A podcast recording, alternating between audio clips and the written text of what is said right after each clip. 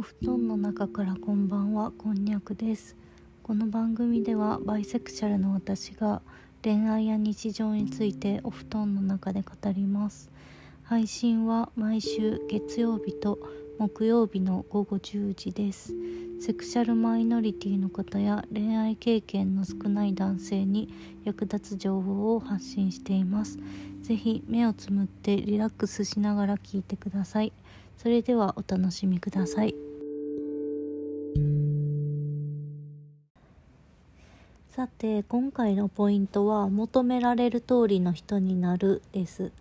前回お話ししたのは素敵な人と知り合うために正しい自分磨きをしないと意味がないっていう話でした。正しい自分磨きをするためには2つのポイントがあります。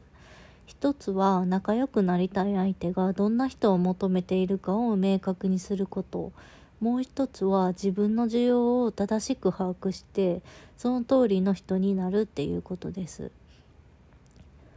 例えばいいなと思った人が無印良品とかが好きな自然派のタイプだったとします。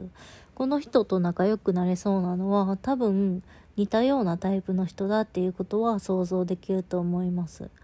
もちろん自分にないものに惹かれるっていうこともあるんですけどもその場合でもやっぱり前提としての価値観っていうのはある程度一致してないとダメですね。ということは自然派の人と仲良くなりたいんであれば自分もそこに寄せていけばいいわけです。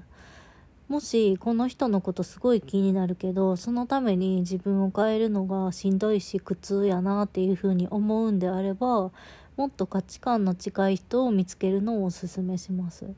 最初は小さいギャップだったとしても時間が経つにつれてだんだん大きな溝になっていくのは目に見えてますのでね。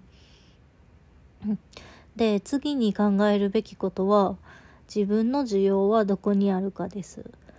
例えば年上好きの人っていうのは年上にどんなものを求めてると思いますか？おそらく包容力とか落ち着きだと思います。あとはフェム好きの人はフェムにどんなものを求めてると思いますか？多分細やかな気配りであったりとか2人きりになったら甘えるとか甘えられるっていうことだと思います。これってまあステレオタイプだっていうふうに思われるかもしれないんですけども大体は大体当てはまってるんじゃないかなっていうのも事実ですね。そしたらあなた自身について考えてみてください。私の例であれば私は27歳のフェムリバでタイプは年上のフェムさんです。ということは年上のフェム向けえー、すいません年上のフェム受けする自分逆に言うと年下のフェムとしての魅力を磨いていけばいいわけです具体的にどこを磨いたらいいのっていう疑問が湧きますよねこれは相手の立場で考えてみる必要があります。詳しくは次回お話ししますね。それでは今回はここら辺にしておきましょう。またお布団の中でお待ちしております。おやすみなさい。